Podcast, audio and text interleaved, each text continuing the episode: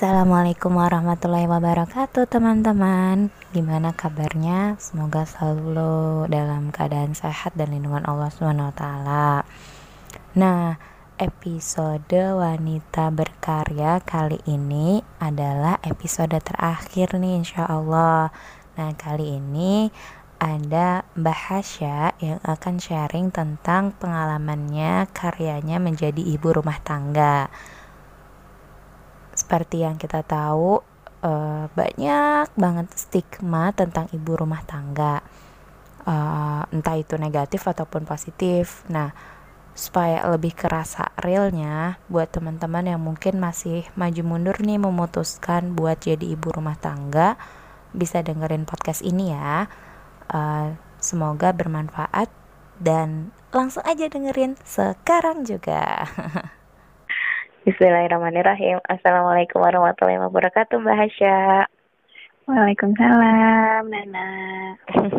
Mbak Hasya gimana kabarnya? Sehat? Alhamdulillah, sehat. Nana gimana kabarnya? Alhamdulillah. Mbak Hasya hmm. ini berarti di apartemen ya?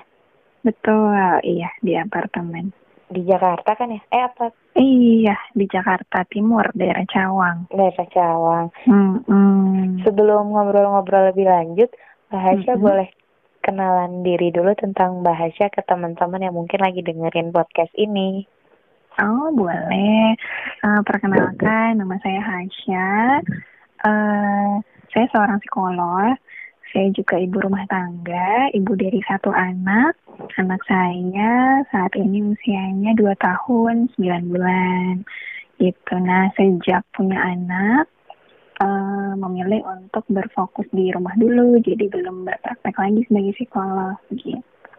Wow, Terus, uh, aktivitas yang lain mungkin ya, aktivitas iya, yang lain uh, saat ini aktif bersama teman-teman di sebuah support group lah namanya Sahat Ibu itu fokusnya untuk memberikan support kepada ibu-ibu lewat media daring. Masya Allah. Berarti hmm. sebelum fokus ke anak saat ini, Mbak pernah praktek ya?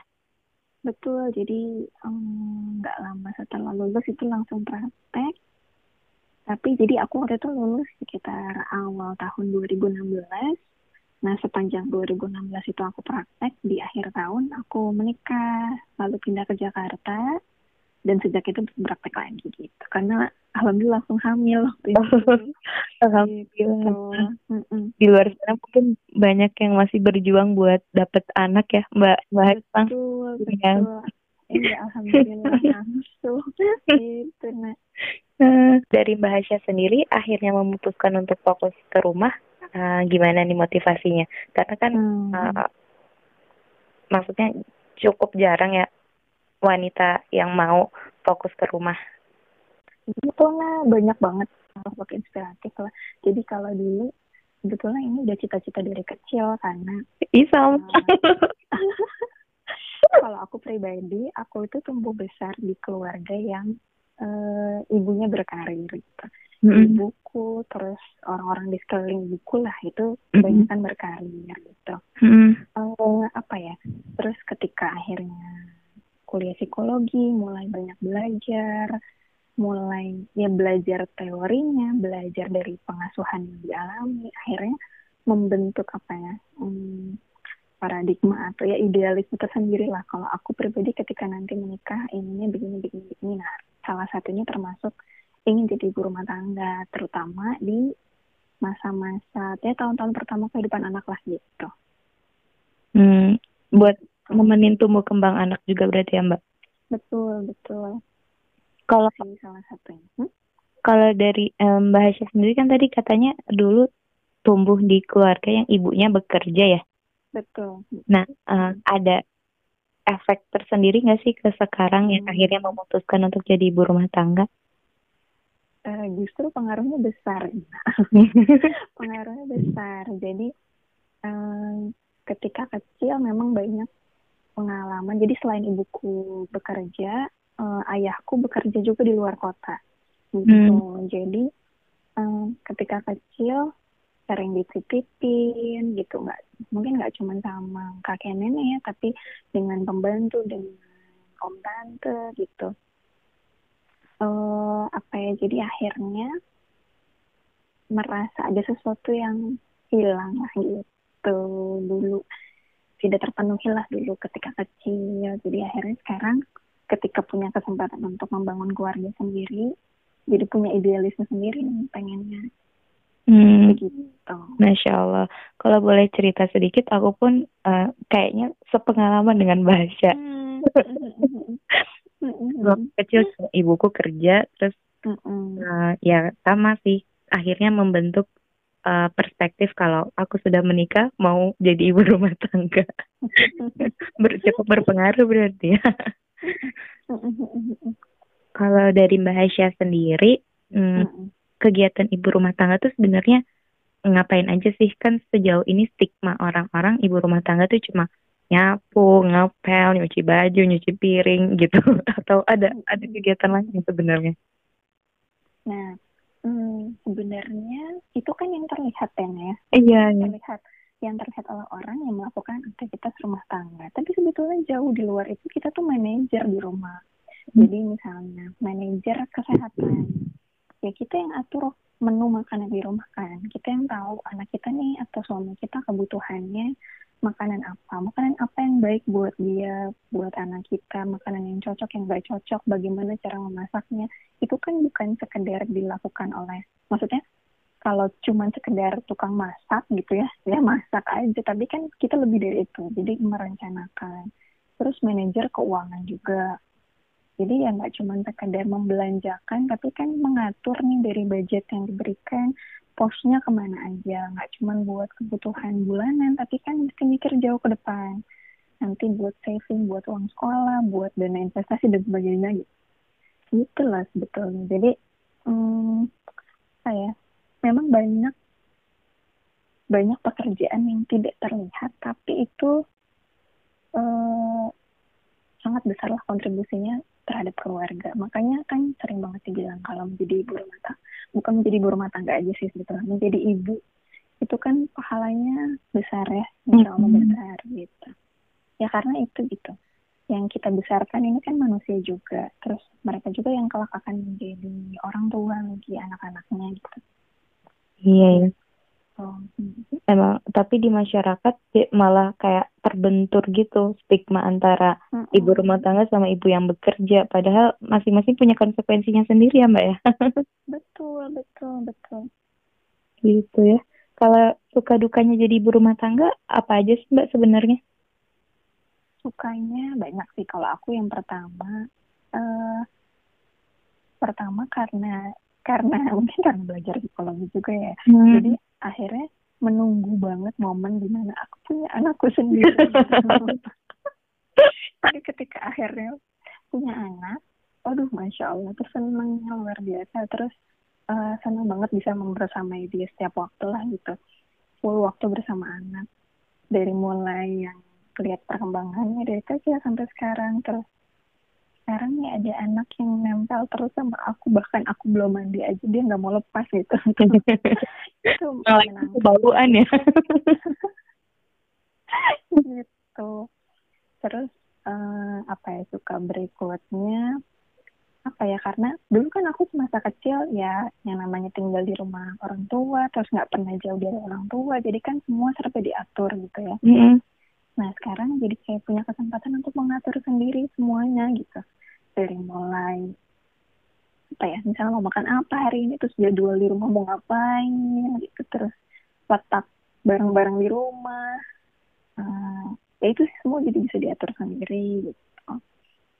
Gitu, terus ya lebih lebih mandiri lah. Apalagi kan aku tinggalnya di uh, terpisah ya, maksudnya orang tua aku di Bandung, mertua aku di Banten, jadi nggak banyak intervensi lah gitu dari rumah. Mm-hmm. Gitu. Terus hmm, apa ya suka berikutnya adalah karena mungkin karena kita di rumah, jadi waktunya kan lebih banyak kali ya. Maksudnya kalau orang yang bekerja kan di waktu luang seperti ini dia mau nggak mau mengerjakan pekerjaan kantor gitu nah. Mm. Kita punya waktu luang lebih banyak ya sebetulnya akan kembali lagi ke orangnya ya mau dimanfaatkan buat apa. Tapi peluang buat berkembangnya jadinya besar betulnya gitu. Misalnya mau ikut kelas-kelas online kan sekarang banyak banget ya. Iya iya. Itu dari mulai misalnya belajar baking lah atau ya aku ikutin belajar ilmu kesehatan buat di rumah. Atau misalnya mau ikut kelas-kelas healing kayak gitu kan banyak banget sekarang. Hmm. Itu. Jadi ya punya banyak waktu sebetulnya. Kalau memanfaatkan itu. Hmm? kalau dukanya mbak? Eh sukanya masih ada nggak mbak? Hmm, oh sama satu lagi sih. Uh, jadi karena sekarang kan uh, tergabung di hati ibu itu kan. Iya. jadi jadi ternyata maksudnya gini walaupun kita di rumah itu masih tetap bisa kok berkarya. Terus uh, apa namanya mengaktualisasikan diri itu masih tetap bisa akan selalu ada jalan gitu. Uh, yang aku rasakan ketika aku tergabung di komunitas ini aku jadi bisa membantu orang lain. Uh, jadi terfasilitasi lah gitu keinginan untuk membantu orang lain keinginan untuk berkarya. Pada akhirnya kan jadi mengaktualisasikan diri gitu. Nah itu membawa apa ya membawa kebahagiaan tersendiri lah gitu hmm berkarya dari rumah ya mbak? Betul betul betul. Betul sih yang dirasakan. Gitu. Oh sama satu lagi sih terkait tadi tentang healing ya. Iya. Uh, aku jadi jadi ini jadi apa namanya jadi lebih kenal dia lebih dalam kali ya. Ternyata selama perjalanan menjadi ibu apalagi ibu rumah tangga yang mungkin uh, ya pasti ada pressure-nya tersendiri lah gitu mm-hmm. ternyata jadi sadar gitu oh aku punya unfinished business nih ada sesuatu yang belum tuntas di masa lalu gitu nah akhirnya jadi muncul keinginan oh berarti aku mesti self healing itu sih kalau aku sekarang itu akhirnya menjadi suka ya mm-hmm. menjadi sukanya gitu karena ya akhirnya tahu kalau ternyata hmm, ada yang belum tuntas dan harus segera diselesaikan gitu. Hmm, menarik menarik itu kesadaran itu karena waktunya banyak jadi bisa menyelami diri sendiri juga ya mbak ya waktunya banyak dan ditambah dengan pressure-pressure yang ada di rumah gitu Oh iya. Mungkin nanti akan dibahas di soal dukanya karena sebetulnya jadi ibu rumah tangga ya kan nggak seneng-senengnya doang ya, gitu. Mm -hmm. pasti ada dukanya gitu. Kalau gitu. kalau dukanya sendiri gimana mbak? Dukanya yang pertama, hmm, kalau dari sisi kegiatannya monoton. Mm-hmm. Jadi buat orang-orang yang terbiasa dengan kegiatan yang challenging yang setiap harinya tuh berubah gitu rutinitasnya. Ketika ada di rumah mungkin dia akan merasa terkungkung nah jadi karena kegiatannya itu itu aja dari pagi ya ya nggak akan jauh beda gitu. Ya masak nyuci dan sebagainya lah gitu kan. Itu aja terus gitu kan. Buat orang yang terbiasa dengan kegiatan yang hmm, yang berubah-ubah itu pasti kan akan hmm, apa ya akan jadi monoton lah gitu jadi challenging gitu. Terus ya pasti akan ada masa di mana rindu uh, apa masa-masa kebebasan. Bukan kebebasan juga kali ya maksudnya masa-masa sebelum berkeluarga lah gitu. Kalau hmm. sekarang kan mau nggak mau apa prioritasnya anak prioritasnya suami lah. Kalau dulu kan mungkin ketika masih kuliah nih apalagi kan bisa ikut kegiatan A B C D gitu kan. Bisa kontribusi di mana gitu. Kalau sekarang kan mungkin pertimbangannya banyak. Gitu. Terus uh, itu tadi ya karena anak dan suami jadi prioritas dan jadi sering lupa kalau kebutuhan diri sendiri itu belum terpenuhi. Hmm. gitu. Hmm. apa ya kayak misalnya sederhana sih misalnya gini masak gitu ya. Hmm. tapi sih buat suami sama anak dulu gitu. Jadi kadang akhirnya mereka yang makan duluan gitu. Hmm. aku makannya jadinya telat gitu. Padahal kalau makannya telat kan harusnya banyak gitu ya. Mood jadi agak berantakan terus uh, apa mah kamu dan sebagainya lah kayak gitu. Itu sering sih sering terjadi karena terlalu fokus sama anak dan suami. Akhirnya hmm, kebutuhan diri sendiri itu yang jadi nggak terpenuhi gitu hmm. terus uh, apa ya aku pernah mengalami titik terendah ketika menjadi ibu rumah tangga itu karena merasa diri ini tuh gak berharga. Itu pernah nah oh iya. Tuh iya karena uh, ya mungkin karena melakukan aktivitas yang begitu-begitu aja terus sesuatu yang nggak kelihatan sementara uh, melihat teman-teman di luar sana gitu punya peluang berkarir peluang diapresiasi orang punya karya gitu. Sementara apa ya yang aku lakukan gitu? Apa ya karyaku gitu? Padahal sebetulnya kan banyak ya tapi ketika saat itu yang nggak kerasa dan nggak kelihatan gitu akhirnya jadi ngerasa sempat ngerasa down ngerasa nggak berharga gitu.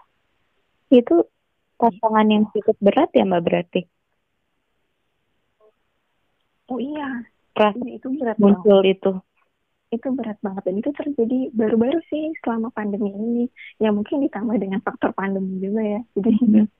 karena nggak bisa ke mana-mana ya nambah pressure lah gitu saat itu.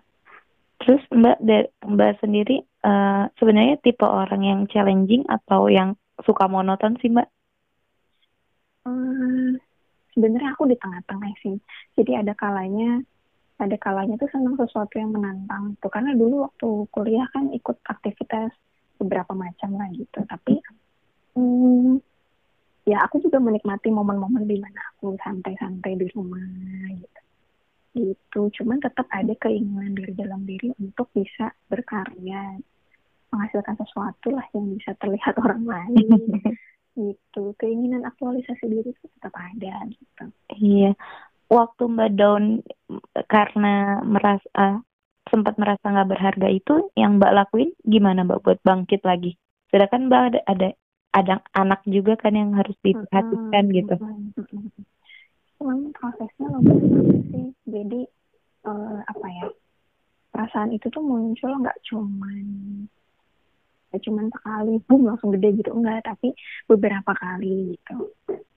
Sebenarnya banyak dipicu sama ketika aku compare dengan orang lain sih gitu. Jadi misalnya nih aku lihat temanku gitu terus wah hebat ya dia berkarya di mana gitu. Aku enggak ya kayak gitu muncul. Tapi terus akhirnya teralihkan gitu. Terus jadi lama kelamaan hmm, muncul muncul muncul lama-lama jadi semakin besar gitu. Akhirnya ketika ada satu pemicu kecil oh, meledak lah gitu benar-benar ngerasa nggak berharga nggak punya sesuatu yang bisa dibanggakan sampai sedalam itu gitu waktu itu jatuhnya gitu. ya waktu itu hmm, awalnya yang ngobrol dulu sama suami ya maksudnya uh, kan dia yang tahu persis ya hmm. apa pertimbangan kita apa gitu sampai akhirnya memilih pilihan ini gitu memilih hmm. pilihan untuk berada di rumah saat ini gitu ya kita ngobrol lagi gitu ya suami ngedengerin lagi terus uh, saat itu ngerasa kalau dengan ngobrol begini aja tuh nggak cukup gitu hmm. aku butuh bantuan uh, orang profesional yang bisa melihat masalah ini tuh lebih objektif gitu. Aku takutnya ada sesuatu yang uh, belum selesai di masa lalu dan itu yang membuat masalah ini menjadi besar gitu. Gitu loh. Akhirnya waktu itu konsul sama psikolog gitu. gitu. Jadi akhirnya setelah diskusi sama psikolog, oh jadi lebih jadi lebih clear dan udah mulai tertata lagi nih sekarang. Gitu nah emang kita emang selalu butuh orang lain lagi ya mbak? Meskipun kayak dokter butuh dokter lagi. Iya betul betul. Karena kadang masalah kita sendiri tuh nggak kelihatan ya iya benar masalahnya ada di mana gitu. Benar-benar aku sendiri jadi benar-benar tercerahkan sama psikolog ya ketika konsul sama psikolog ya ternyata pengalaman di masa kecil itu berpengaruh besar gitu di kehidupan ketika sekarang menjadi orang tua karena ya, itu juga hmm, karena mirip ya situasinya? Uh, kalau dari situasi sebetulnya bedanya jauh sih, tapi ternyata ada pola-pola yang mirip yang tanpa aku hmm. sadari itu mirip gitu. Gitu. Nah itu juga jadi salah satu apa ya? Ya kalau sekarang sih, alhamdulillah sudah bisa disyukuri ya gitu ternyata. Udah bangkit ya pengalaman, pengalaman membersamai anak di rumah, jadi ibu rumah tangga yang membawa membawa pressure tersendiri yang akhirnya uh, apa yang membuat lebih aware kalau kita punya masalah yang selama ini belum terselesaikan. Hmm. Gitu.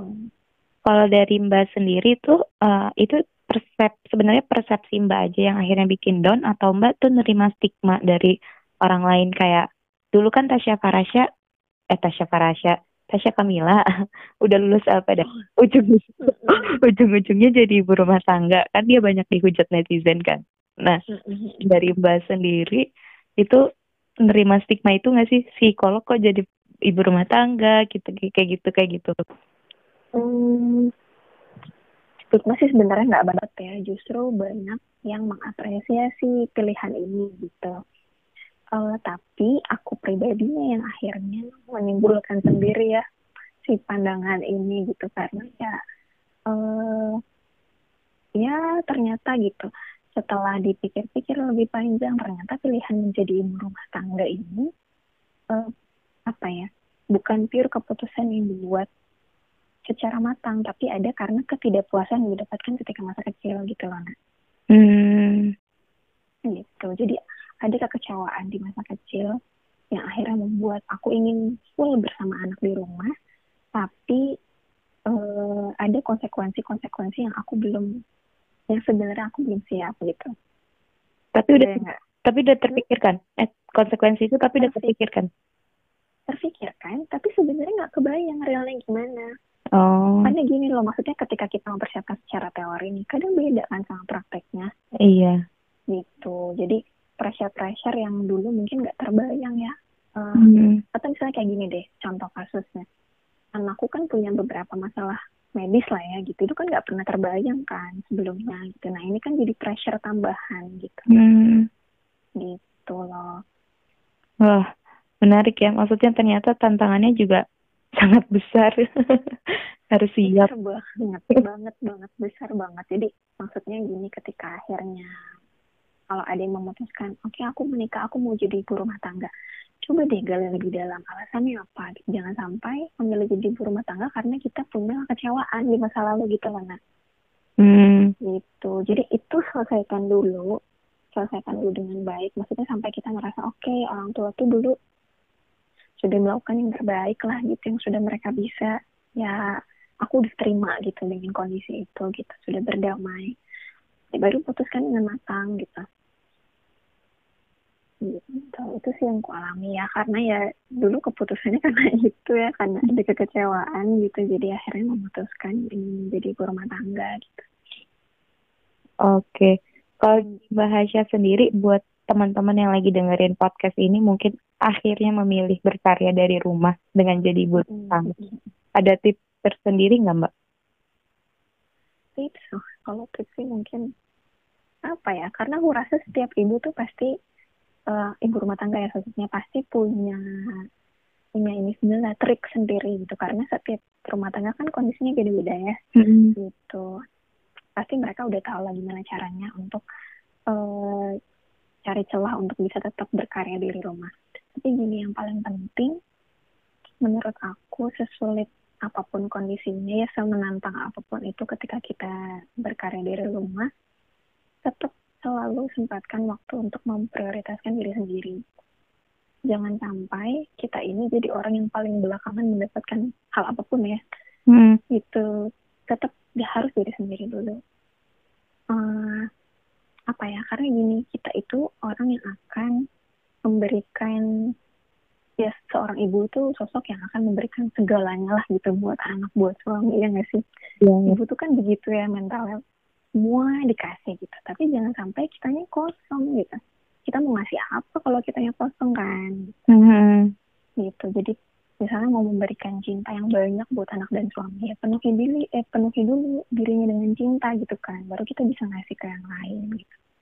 Terus misalnya mau memberikan asupan yang terbaik buat suami dan anak eh, makanan yang bernutrisi ya penuhi dulu kebutuhan nutrisi kita gitu baru kita kasih ke anak dan suami. Itu sih. Jadi lebih ke pinter-pinter cari waktu me time yang emang sesuai sama kesukaan kita gitu ya mbak? Me time iya. Iya sih itu penting banget buat cari waktu untuk bisa me time gitu. Dan um, apa ya mungkin banyak berdialog juga ya karena kadang gini loh nah me time itu nggak cukup. Hmm. misalnya me time nonton drakor nih oke okay, nonton gitu. Tapi kan kadang itu cuman refreshment sesaat gitu loh. Uh -huh. Gitu. Tapi coba deh kasih waktu luang untuk bisa ngobrol sama diri sendiri. Aku nih sebenarnya pengennya apa? Apa yang aku butuhin? Gitu. Kayak misalnya nih hmm, apa ya? Kalau buat aku sendiri yang mendatangkan kebahagiaan adalah ketika akhirnya aku bisa uh, membantu orang lain misalnya. Atau aku bisa ya karya yang aku buat ini bisa um, ya itulah tadi membantu orang lain ya berarti kan aku harus melakukan sesuatu nih yang bisa membantu orang lain. Oh apa nih? Oke aku kontribusi di saat ibu dan lain-lain. Nah, kayak gitu gitu. Jadi nggak cuma sekedar me time tapi ya lebih dalam untuk mengenali diri sendiri gitu. Jadi tahu apa yang dibutuhkan tahu cara uh, menuhin kebutuhannya itu sendiri gitu mbak? Mm -hmm. kalau ternyata teman-teman yang dengerin tahu nih apa yang dibutuhkan tapi nggak tahu cara nyampe eh, nyapai kebutuhan itu gimana itu ada solusinya lagi nggak mbak? hmm, apa ya mungkin kalau aku sih banyak diskusi juga sih akhirnya membantu jadi diskusi dengan teman sesama ibu diskusi dengan suami. Suami sih sebenarnya karena suami juga kenal sama diri kita lebih dari diri kita sendiri kadang ya gitu. Hmm. jadi ya menerima masukan dari orang lain juga gitu. Semacam minta nasihat juga gitu ya mbak? Betul betul betul. Betul. Iya. Hmm. menarik banget mbak. Semoga teman-teman yang mendengarkan dan lagi maju mundur mau jadi ibu rumah tangga bisa menentukan pilihannya. Dan sekarang tuh ya nah, banyak banget kelas-kelas, sekolah-sekolah lah gitu yang membantu kita untuk bisa tetap uh, apa ya profesional menjadi ibu rumah tangga. Ada salah satu sosoknya yang aku kagumi banget, hmm. Ibu Septi. Uh, pernah dengar ibu profesional nggak? Pernah kayaknya itu ada di Instagram ya mbak? Uh, ya komunikasinya ada di Instagram, di Facebook, banyak lah. Jadi ibu Septi ini beliau itu adalah sosok ibu rumah tangga panutan lah gitu kalau kata ya karena beliau itu jadi beliau ini um, dulunya PNS Terus akhirnya memilih resign karena pengen full jadi ibu rumah tangga. Terus akhirnya ketika di rumah, ya beliau ini membuat semacam kurikulum, kurikulum belajar untuk siapa pun yang ingin jadi ibu sih, bukan ibu rumah tangga ya, ibu gitu. Secara hmm. profesional gitu. Jadi yang menurut beliau, ibu itu adalah sebuah profesi yang memang harus dijalani dengan profesional juga gitu ada tuh itu keren kurikulumnya juga ya? Kenapa? Ada kurikulumnya juga. Iya jadi beliau itu bikin kurikulum belajarnya juga gitu. Keren keren.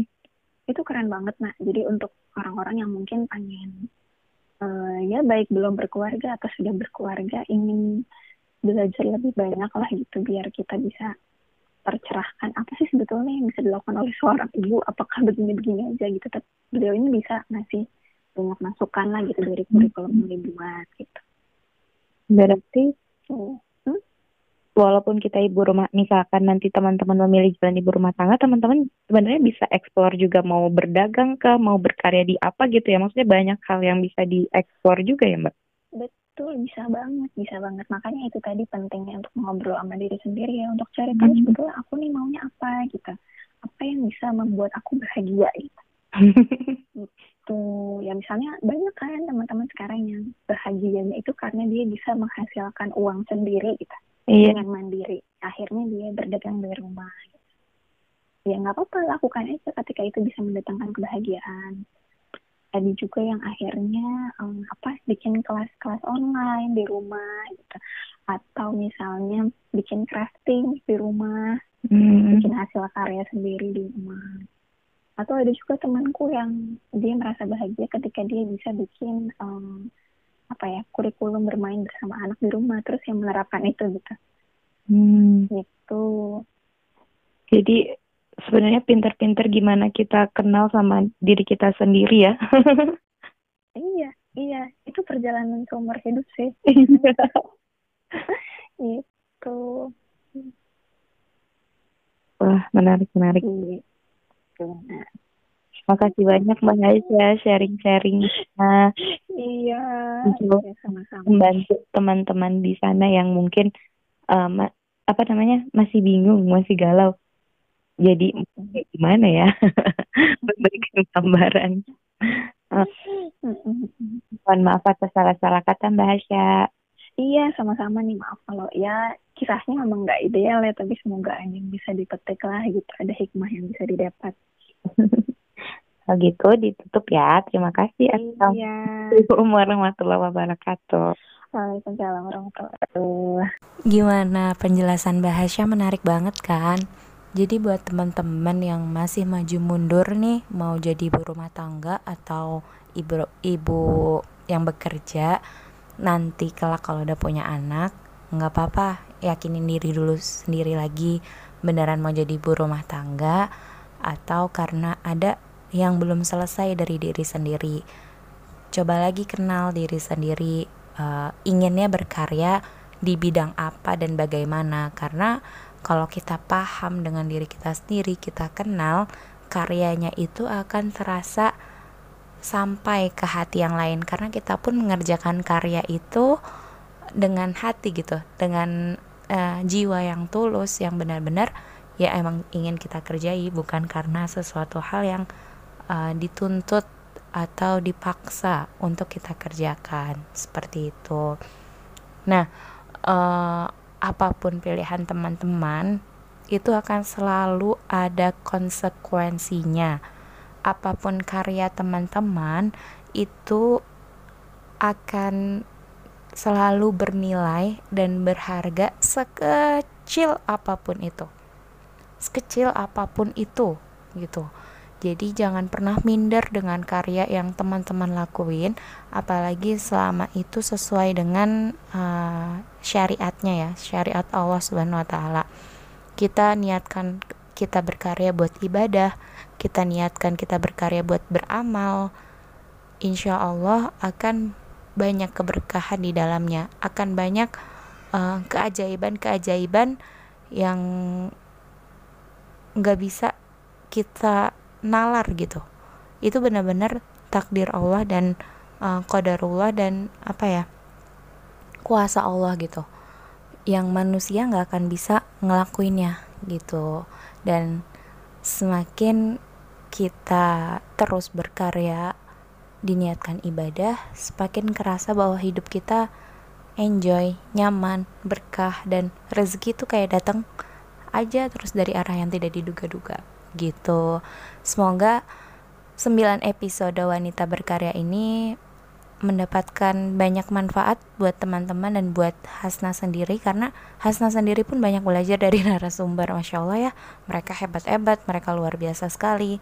Mereka uh, sangat berusaha berikhtiar untuk konsisten dengan karyanya bahkan belajar untuk lebih baik lagi. Insya Allah semoga setiap karya menemukan jalannya dan menemukan kebahagiaannya sendiri gitu jadi teman-teman semangat terus untuk berkarya. Semoga Allah lancarkan, semoga Allah mudahkan, semoga Allah kuatkan dan istiqomahkan di dalam kebaikan. Semangat.